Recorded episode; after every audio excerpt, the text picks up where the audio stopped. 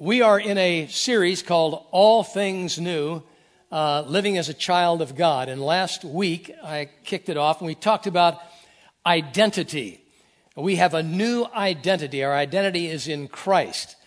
And we found that if our identity is in our success or our looks or our talent or our IQ or whatever, that becomes idolatry, uh, which is not a good identity. All right? And this is what causes so many of the problems in life. We have this wrong concept, this wrong understanding of who we are. So, this whole idea of the new, newness, uh, all things become new when we are in Christ, old things pass away. So, if you're online, watching online, we welcome you to uh, this series, uh, the second part of this series. And if you didn't hear the first part, go back. We have that online. You can see that. So, today, uh, we are going to be looking at this subject matter living with purpose under the lordship of Christ for the glory of God. And we're going to break that down into two parts. We're going to look at the issue of purpose and we're going to look at the issue of lordship or authority. New purpose, new authority. Very, very important. So let's take a look at Matthew chapter 28. And I'd like you to look, if you would, at verse 16 and following to the end of the chapter. And then we'll look at many other portions of Scripture as we walk our way through this. Then the eleven disciples went to Galilee to the mountain where Jesus had told them to go.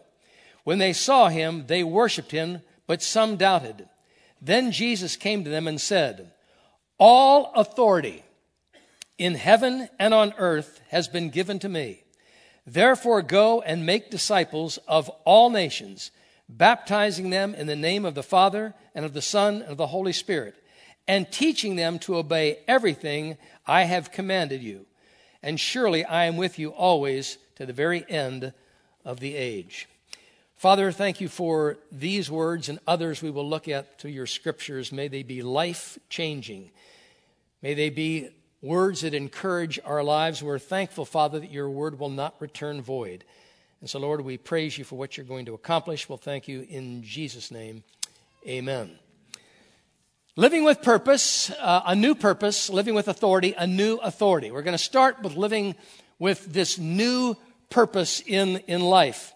Um, most people in life would say uh, that they have some kind of a purpose for living. Uh, if somebody has a, has a really strong purpose for living, they might say something like, uh, The reason uh, my purpose in life is to make sure that when I leave this planet, it's better than when I entered it, or it's better than when I left. And that's certainly not a, not a bad, a bad purpose. But that purpose uh, doesn't serve necessarily for eternity.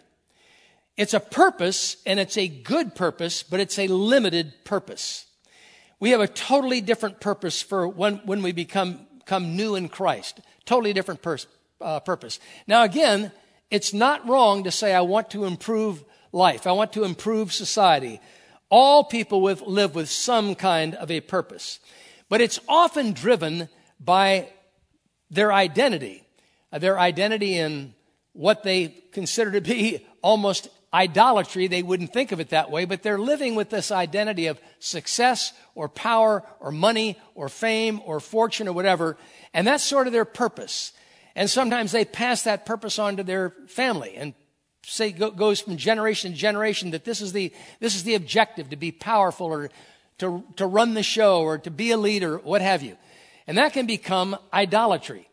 Because if that purpose is not connected to eternity, then it's a very limited purpose. Jesus says that he goes out with, he has all authority is in him, which we will look at a little bit later on.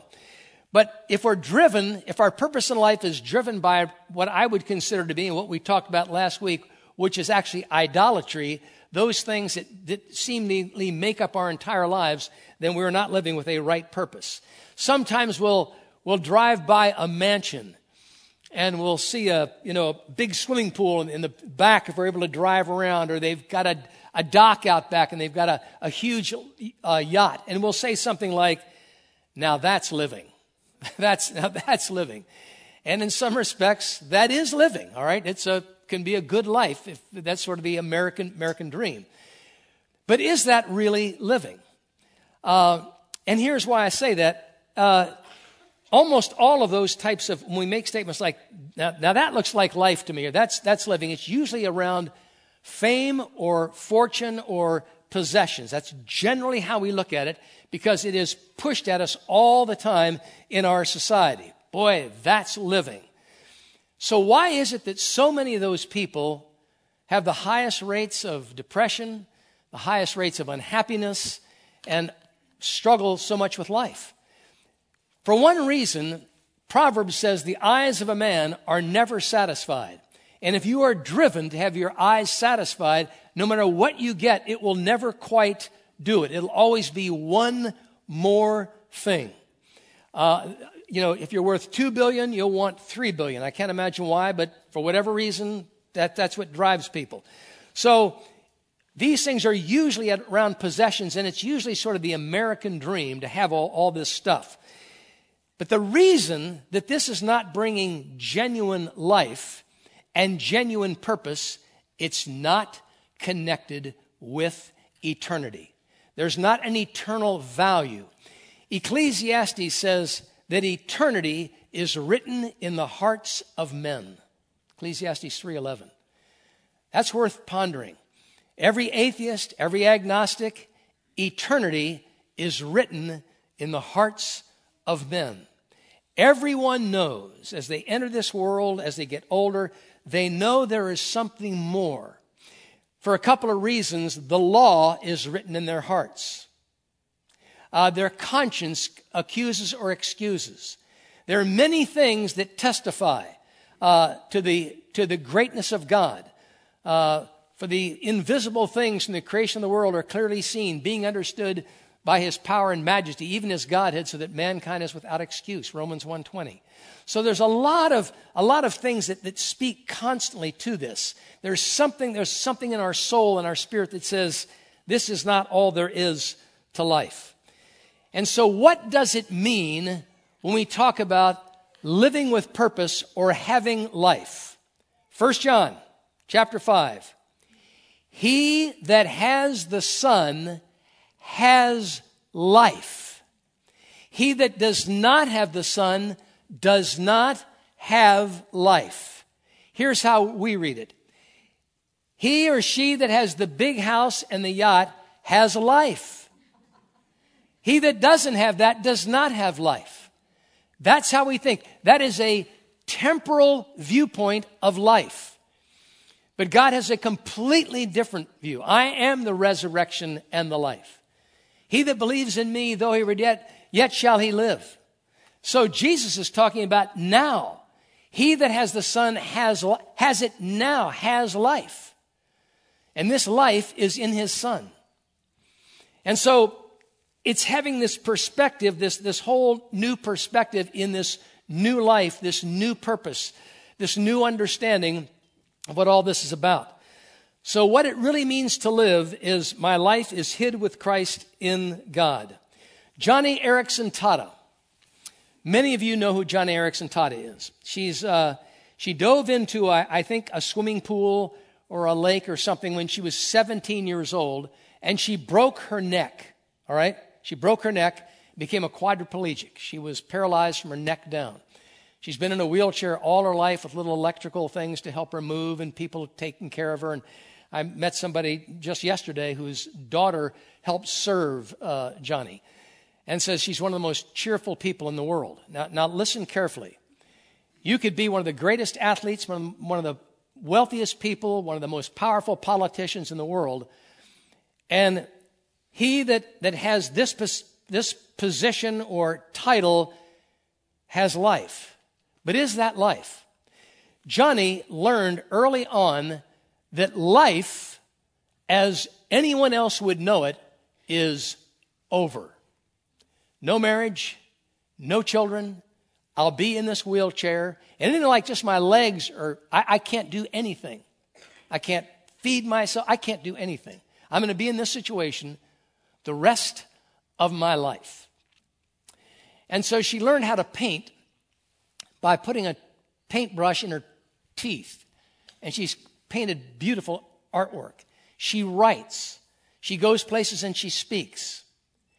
And she speaks to let people know what it's like to live a life that's fully life without all the other stuff. You would never look at her and say, at least the secular world, that is life. Well, she wouldn't say being in a wheelchair is necessarily life, but she would say, Christ is my life. And I, I, I, I know that my life is connected to eternity. So she has an eternal value system that changes everything regarding her attitude to the struggles that she is going through. What does it mean to be fully alive? You know, in Galatians 2:20 it says, "I am crucified with Christ." Interesting statement. I am crucified with Christ. That means that I'm dead. I'm crucified with Christ. Nevertheless, I live. I'm dead, yet I, I live. Yet the life that I now live, I live by the faith of the Son of God who loved me and gave himself for me. Uh, that, this, is, this is the Apostle Paul writing so often with so many statements about what it means to be fully alive. To really understand what it, what it means that this life is, is very, very short and, and very temporary, and yet when we cling to these great truths, some of which I mentioned last week, that is life. Because life is in Christ.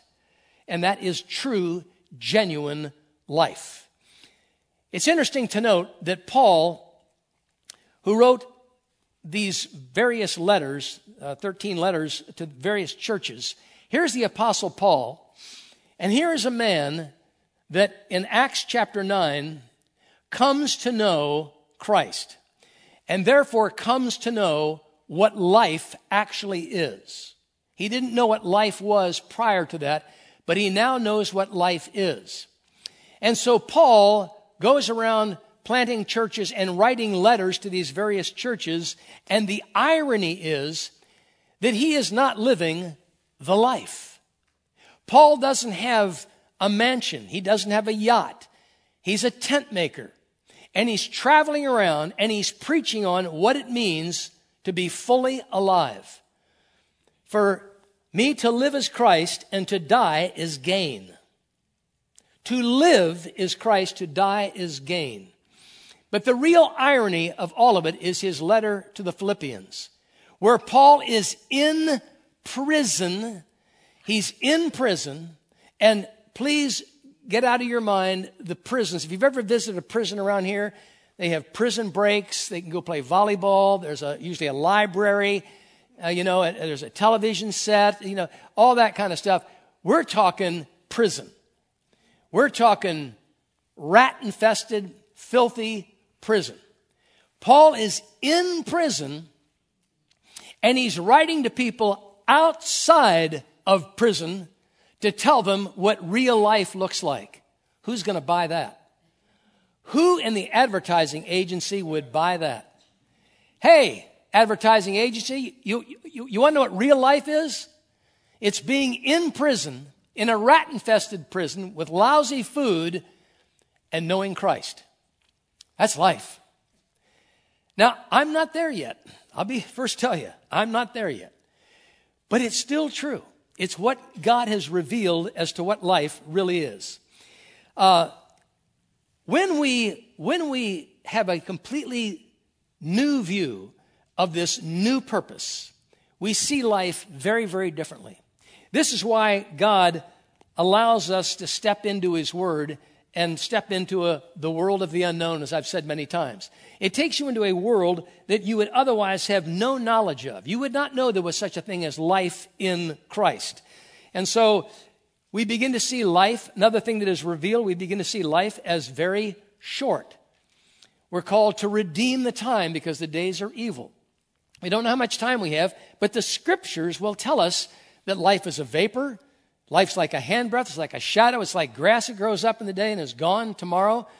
And so every single day, we should be living our life with purpose, with genuine purpose, biblical purpose. And we'll see some of that a little bit later as we walk, walk through this. And so we see life as short. We also apply our hearts to wisdom.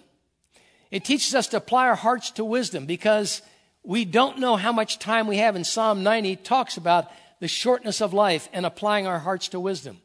We think of people in Scripture that were able to glorify God in mundane matters where God takes those mundane matters, the things that just seem like nothing, and in God's economy multiplies them. Now, you've heard me mention one of my favorite portions of Scripture is Joseph in prison.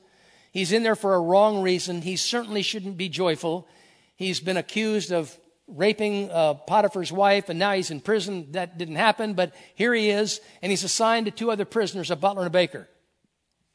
They have a, they have a dream, and they're very disturbed by their dream. They don't know what the dream means, and Joseph says, Why are you so sad? And I've often thought, what do you mean, why are they so sad? First of all, they're in prison, and why would you ask the question? Because you've got to be sad too. Why would you even care about them? But he does. He takes the moment to ask that question. They say, Oh, we have this dream, we can't figure it out. He says, Well, my God interprets dreams. He interprets the dreams, and of course, you know, he eventually gets out because he interprets the dreams, and he ends up becoming the right hand man to Pharaoh, and that takes us all the way to where we are today. The point is this the point is this. What looked like something as very mundane, when designed to glorify God out of love, God will take that and in his economy multiply it. Because I'll tell you this right now had he not asked that question, why are you so sad? We wouldn't be here today. We would not be here. He never would have gotten out. He never would have met Potiphar. And 10 tribes, 12 tribes never would have come. But of course, in God's sovereignty, he worked that out. The point is, in God's plan, in his providential plan, he wants us to look at that and say, oh, Joseph seems to think that his life counts. He seems to think that there's a purpose in his life. Even in small matters, small things. Stopping by the person in, in the cubicle next to you and just thanking them for a, for a great job or their cheerful spirit whatever. You have no idea what that's going to do when you see life as having purpose. Even somebody who's in a wheelchair and can't walk for the rest of their lives.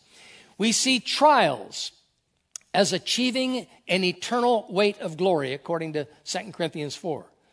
Uh, the outward man is perishing, but the inward man is being renewed day by day. And as Paul says, he says these trials are, are minor and they're, they're light. Every time I read, read that, I thought, Paul, how could you possibly say that your trials are light and momentary? They look pretty heavy to me. They're a lot worse than all of mine. But Paul had an eternal perspective. And that's what it means to step into the Word and see what God has to say about that. For I reckon that the sufferings of this present time are not worthy to be compared with the glory that shall be revealed in us. Romans 8 18. That whole section then takes you into the new heavens and the new earth. Every single thing here is this, this eternal perspective. 1 Corinthians 10 says, Whatever you do, do all to the glory of God. 1 Corinthians 12 says, Everybody's been given a spiritual gift. And when you use that gift, God takes that gift through the power of his, of his Spirit and ministers to people that are around you. This is so powerful, this whole idea of having a new purpose, a new identity, a new family, which Jim Supp will be speaking on next couple of weeks, a, a new life.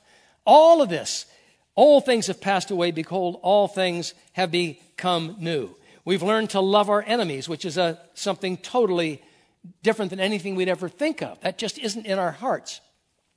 When you go through the Sermon on the Mount, what Jesus does in the Sermon on the Mount is that he takes our hearts, he takes our natural inclinations, and he turns them upside down. Now, there are other things outside of the Sermon on the Mount where Jesus does the same thing. but if you go through the Sermon on the Mount, you'll say, This doesn't make any human sense at all. Why would I do that? Why would I love those who have persecuted me? Why, why, why would I live this particular way? And so what we find out is that there are a number of things that are so counter to the way society thinks. Loving your enemies.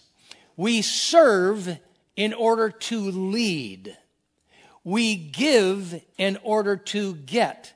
We humble ourselves in order to be exalted. We lose our lives in order to find it. We die to self. All these things that, that are mentioned in the Sermon on the Mount, other portions of Scripture, is upside down living. And the reason that God uses that is that when people in this life literally see us upside down, literally looking, looking at our lives and going, why isn't, why isn't that your purpose? Why is this your purpose? And then they see you consistently living out that purpose. God multiplies that. God does something in a person's life. That's what happened to me when I came to know Christ. I saw somebody who had an upside down life and it made no sense to me. And that upside down life turned me to Christ. So, all of these things. So, this is the life, this life in Christ. And it has to be driven by love. It was, oh, I don't know, six or eight weeks ago, I did a two part series on the superlative nature of love. And we call it superlative because I could think it's the only virtue in Scripture that I know of that uses superlative statements like the highest, the best, the greatest. For example, it'll, it'll say uh, faith, hope, and love, but the greatest of these is love. Or a new commandment I give unto you, that you love one another as I have loved you. By this shall all men know that you're my disciples. Or, um, what is the greatest commandment? To love God with all of your heart, soul, mind, and strength. By this, all the law and the prophets hang.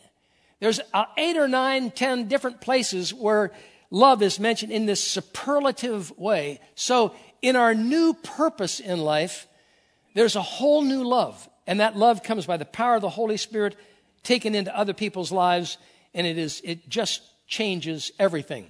I remember um, Tim Keller, um, who many of you know, who is slowly dying of pancreatic cancer. And Tim is actually writing as fast as he can possibly write. I met uh, one of his executives last night at a wedding, and he says Tim is just writing everything he can possibly get out. If he's just got another year, he's just going to write and write and write. But I remember years ago, I was listening to, to Keller uh, speak, and he talked about this little church that he had in Hopewell, Virginia. And he said, um, he said, when we left, there was a room full of people, or I don't know where they met someplace, there's 100 people maybe, and they were kind of saying goodbye to Keller and his wife Kathy. And he said, What surprised me was, after all the nice things that were said, not one person said one thing about my sermons. Not one. And that's not going to happen here. But uh, not one. He said every single thing that they remembered had something to do with me or my wife visiting them in the hospital, going over to the, their house to work out a marriage problem or a child problem. It was the, the, it was the little incidentals. It was a lot of the mundane things. And here's one of the greatest preachers of today, and nobody remembered his sermons. You better not forget mine. That's all I got to say. so I, I look at this, I'm thinking, I'm thinking, why does God, why does God work that way? What, what is this very strange economy that seems so different than what we would normally think. Um, but, the, but the real issue here is you cannot, you cannot love people with this kind of new purpose in life unless you are connected with people. We are a family. But even outside of the family, you have to be connected. I was at this uh, Noah Smith, Eric Smith's son, um, got married yesterday my wife and I were there, and, and um, it really, you know, when I've been around, as long as I've been around, I, I had people come up to me, Pastor Mike. Now, they forget that A, my memory is going, and number two, I know a lot of people, and I'm looking at this person going, I have no idea who you are, not a clue. And what they wanted to tell me was that they grew up, you know, in RBC. And the last time I saw them, they were eight or something, or they were in a one, or they were with the youth group. And now they're 27, and I'm supposed to remember them, you know. But at any rate, but here's what was really interesting. Here's what was fascinating, is that um, Noah is getting married, and uh, they had it at, at, Eric's piece of property. I think about six or seven acres there. It was out, outside. It turned out to be a very nice evening, and um, but I'm sitting here looking at all the connections. People that I know are connected to this person, even though I may have had nothing to do with their lives, but this person's connected to this person. And there was a whole group of young guys sitting at a table, and they are a Bible study. Whole bunch, and Noah leads that Bible study. Well, what happened was, and, and it was mentioned last night, is that when Noah was a little boy, and I can't remember how old, but he had fallen into a swimming pool, I think, or a, something, a, a, some water somewhere, and he was under for eight minutes. And they basically pronounced him as dead. He went, uh, uh, when I, as soon as I found out, I raced to the hospital, and this was 28 years ago or 27 years ago. And I'm standing there watching him dance with his new bride when I go back and I'm thinking, he was a goner. And I remember being with Eric and his wife, and the doctors just wouldn't say anything. They didn't know what was going to happen. What actually did happen to Noah is that Noah, at the age of 27 or 28, knows a hundred times more than I do about the Bible. And that's not an exaggeration. Probably a hundred. When I was uh, over in uh, Israel, he was with us, and his dad just knows a tremendous amount about Scripture. And I, I said, Hey, that city, that, that city, uh, Lachish or whatever it is, First Samuel, Second Samuel, First Kings, I know it. And I ask Eric, who just knows the Scriptures, and Eric goes, Oh, I'm not. Uh, Noah, where's that city found? First Kings 3. And I thought, oh, bro, that's all I needed, you know? And so what happened was, what happened was, I think when he went under, I think God raised his IQ. So I'm going over here right now,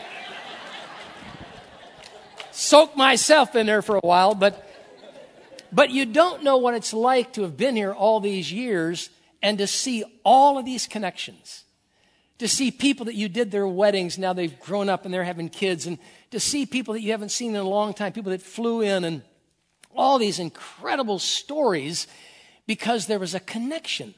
You have to have connection. You can't receive love or give love unless you're connected. So, Jim will talk more about that, uh, Lord willing, next week.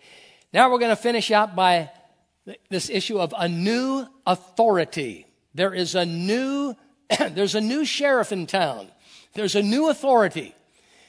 Many people living life just think of their boss as their authority or this person or that person, whatever. Jesus, according to Matthew, has all authority in heaven and earth. Jesus is the one. Jesus, many people just think of God as being the creator. In the beginning, God created the heavens and the earth. Well, when you get into the Trinity, which is incredibly deep, there's much more to it. We find that Jesus also is the creator. There is a, there is, when we talk about a new authority, remember when the WWJD, What Would Jesus Do bracelets came out, uh, I don't know, 10 years ago, whenever it was, it became a kind of a very popular uh, statement. What would Jesus do? Very popular question. And I think what, what people meant by it is, man, I'm, I'm really stuck in this situation. I wonder what Jesus would do. Well, I'm thinking he'd probably tell a parable, which you can't do on the spot. Or he might, if you're out of food, he's just going to multiply it, which I can't do. Or he might just walk on water, which I can't do. He might raise some of the dead. So I got, I stopped asking that question, all right? And I start asking this question What does Jesus think of what I'm doing? Not what would Jesus do? What does he think of what I am doing? Because that now, that now puts me under his lordship. What does he think about this dirty thought I've got in my mind? What does he think about my ethics? What does he think about my morals? What does he think about the fact that I just raised my voice at somebody? What does he think about what does he think about that? What does he think about what I'm doing? You know, scripture says take every thought captive to the Lord Jesus Christ. And so you're literally frisking thoughts before they enter in. You're checking them out before they ever really enter in. This is, this is a whole life growth sanctification issue. It doesn't come overnight. Fully alive does not come over overnight. But this idea of understanding who is in authority. When Pilate started talking about authority, Jesus says, You have no authority unless my Father gives it to you. There is no authority in, in the president or a prime minister. All authority, all authority is in Jesus Christ. And we really have to think that through because that makes such a huge difference in our lives. As are we walking under that authority? Uh, every single thought in all areas. Uh, morals, ethics, everything. All authority has been given to me.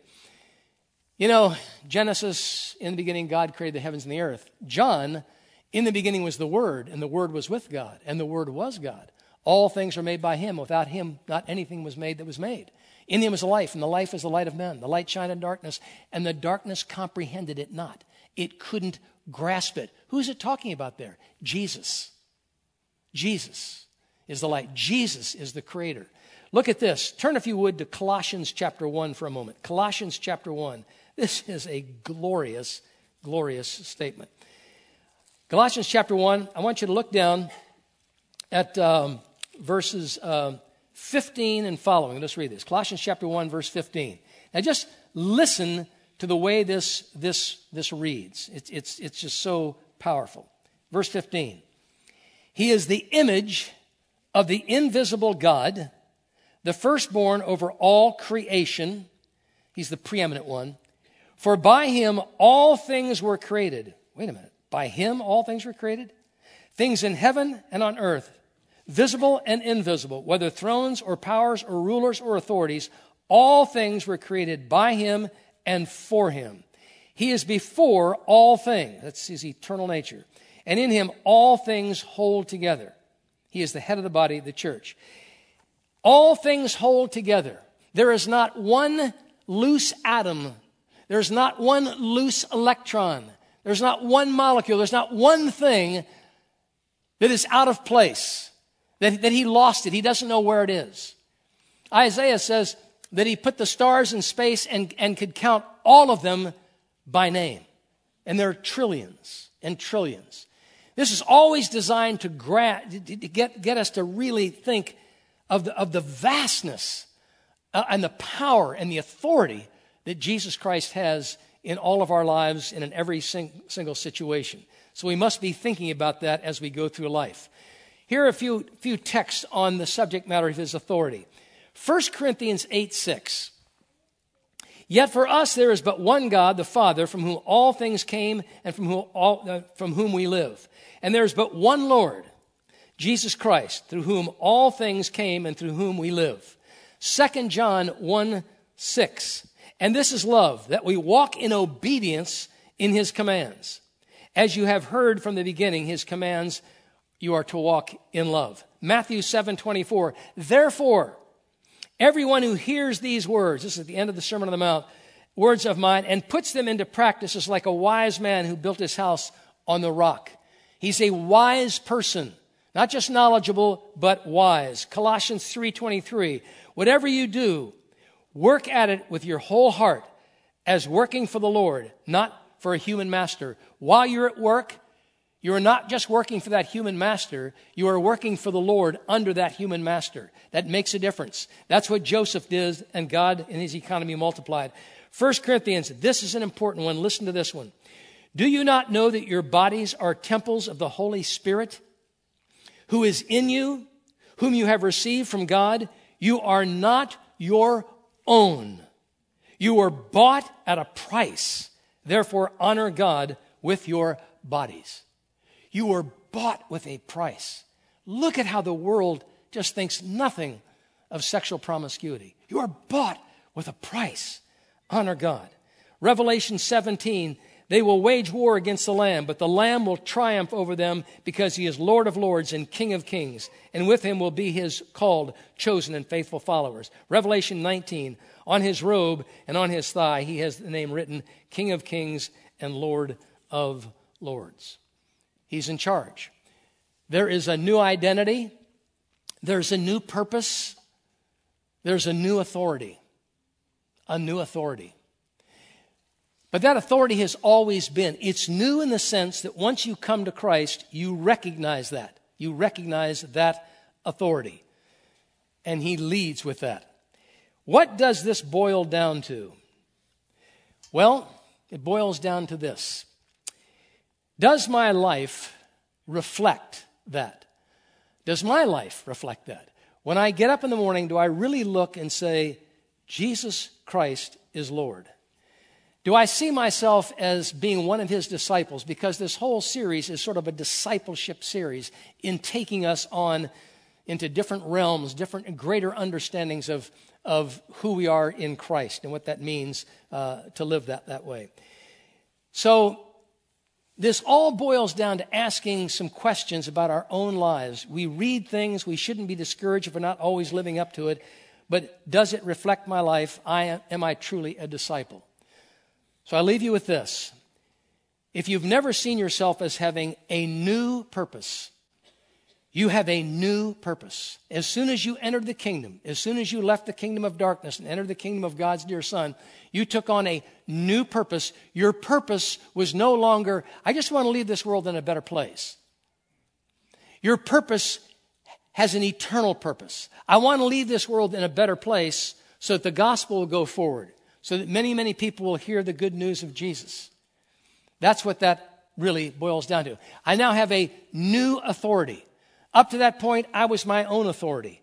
And maybe I resisted authority or didn't like authority. And then, Lord willing, we'll see a new family as Jim will launch into that. But through all of this, you could be here today. Maybe you're visiting or maybe you're online and you're thinking, oh, wow, you're, you're, you're, you're killing me. I, I, what? You're talking about a new authority, a new life, a new identity. How do I get that? That's a, that's a good question. That's a very good question. Well, you don't get it by by trying to earn it or trying to buy it or praying harder. You, you, you don't get it that way. You get it by literally dying to your way of thinking regarding your salvation. Because probably, if you're fairly religious, your view is as long as I live a, a good enough life, when I die, God will, will look at that and say, I'm going to let you in because you're really a good person. That isn't going to happen. Because Scripture says there's none good, no, not one. There's none. Only Jesus Christ the righteous. What you have to have, what I had to have, and what I have been given as a gift is His actual perfection. You see, Jesus fulfilled the law for me. You could actually say Jesus earned my salvation and earned your salvation by living a perfect life which we can't live. Therefore, you could actually stand before God and say, I'm perfect. Not I just did fairly well, I tried my best. I am perfect because I'm in Christ, and Christ is perfect. That's the message of the gospel. Admitting you're a sinner, admitting that you need Jesus Christ as your only hope. And if you've never done that, I would encourage you today to do that. And when you do, you'll get a new identity, you'll get a new purpose, you'll get a new family, you'll have a new authority, you'll have a new life. Let's pray. Father, thank you for this time to open up your word and to see what you have to say about these two very important issues. And I pray that not one person that is here or online would leave without realizing your great love for them and that you died for them and rose again. And that today would be the day of salvation. Today would be the day that they come to the saving knowledge of the Lord Jesus Christ and truly pass from death unto life. Now, Father, I pray that we would leave here today after this final song and, and, and really sense that we enter out into this world with a whole new purpose, a whole new authority, a whole new understanding of these things. And it's always our desire to see that you'd be the one to receive all the glory. Well, thank you in Jesus' name. Amen.